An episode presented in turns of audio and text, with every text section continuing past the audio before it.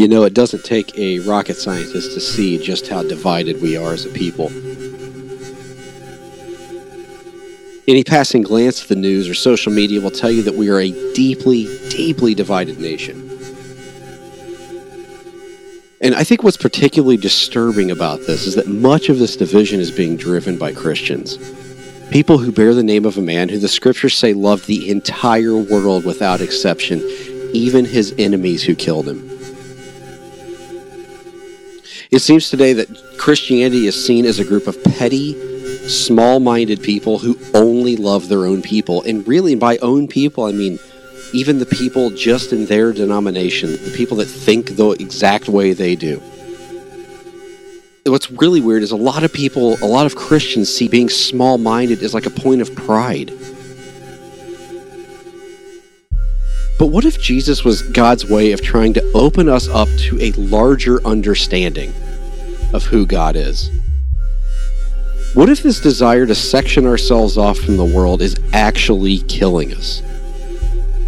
What if our separation from other religions, other denominations, and even our atheist brothers and sisters, what if that's actually doing damage to our souls?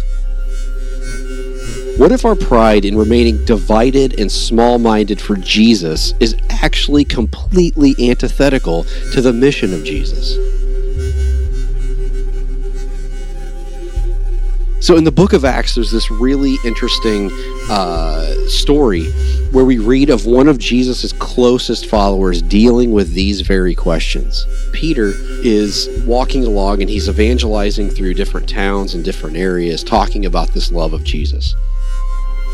And he comes to a place, and simultaneously, the story is talking about a man named Cornelius, who is a Roman this Roman has heard the message of Jesus, has responded to the message of Jesus, and see, and says, "This is what I have been looking for. This is what I want to devote my life to." And Peter is in a different area, a different town, but he sends Cornelius sends for Peter.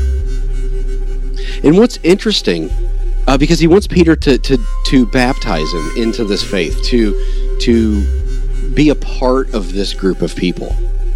And what's interesting about this is that he uh, he sends for Peter, and Peter, before the people can even get there to say this, he has he's up on the roof and he's sleeping, and he has this vision. And in this vision, he sees a blanket come down out of the sky. A sheet comes down out of the sky, and on this sheet are all sorts of animals, every type of animal under the sun and on the earth.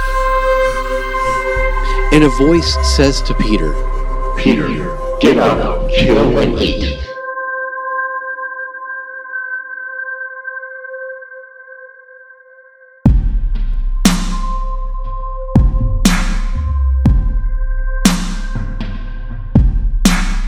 Now, this is a super interesting story, a super weird story. In the Jewish faith, then and even now, they have uh, things they are allowed to eat and animals they are not allowed to eat.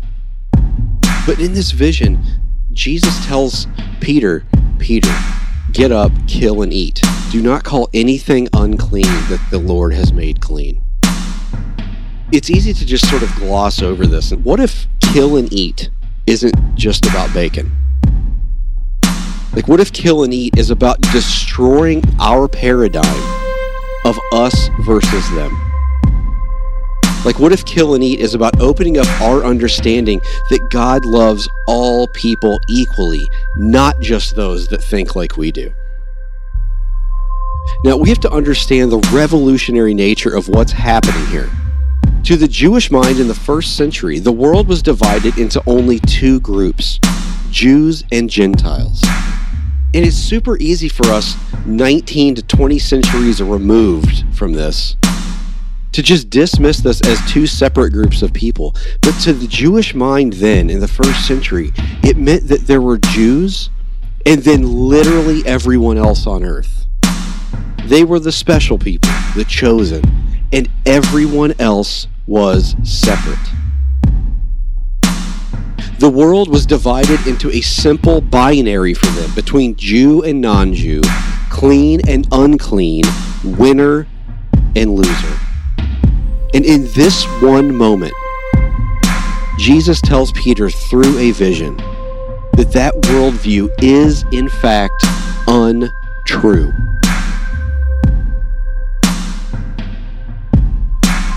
Put yourself in Peter's shoes right there. Everything you've been taught your entire life, every single thing that you were different, you were special. God loved your people because you carried this label of being Jewish or Hebrew. That he loved you more than everyone else, than all other groups of people on the earth. And in one moment, the person you claim to follow in a vision says to you, That's wrong. How would you take it? How would you accept that? Would you listen?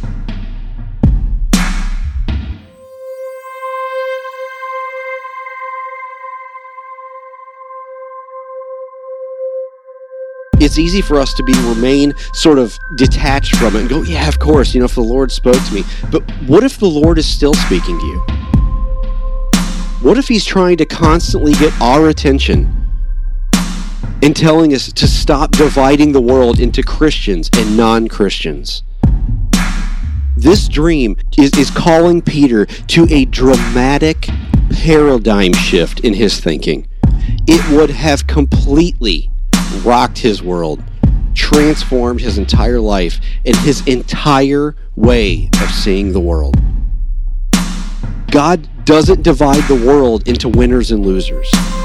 With God, there is no us versus them. It is only we, we, we, we, we, we, we.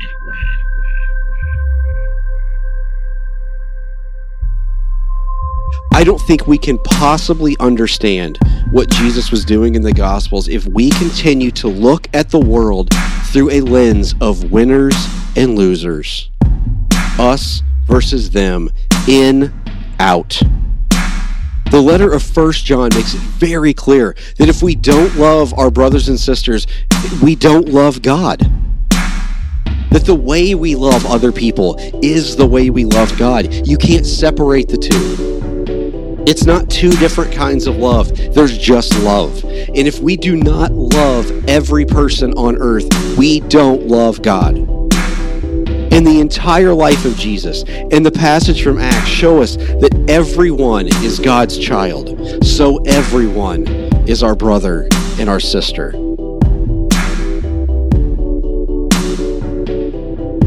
This includes Democrats and Republicans.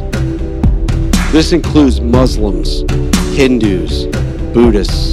This includes the people seeking refuge from the violence in their Central American countries, seeking safety in our borders. This includes your neighbor, your coworker, and your family member that you just can't stand to be around.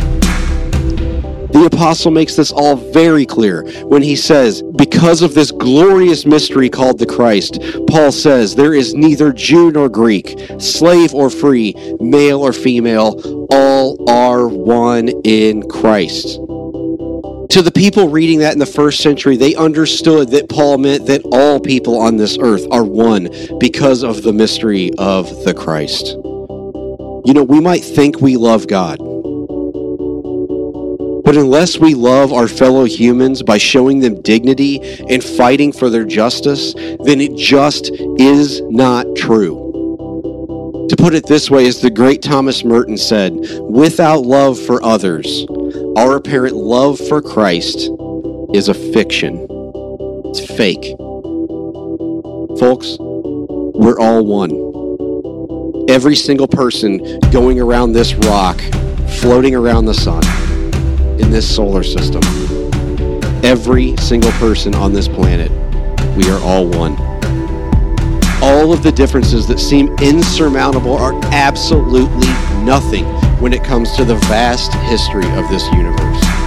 And Jesus showed up to model for us what it looks like to love everyone equally, including our enemies. Does that make you uncomfortable?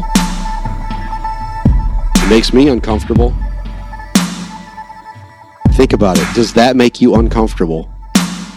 Because the reality is, it should.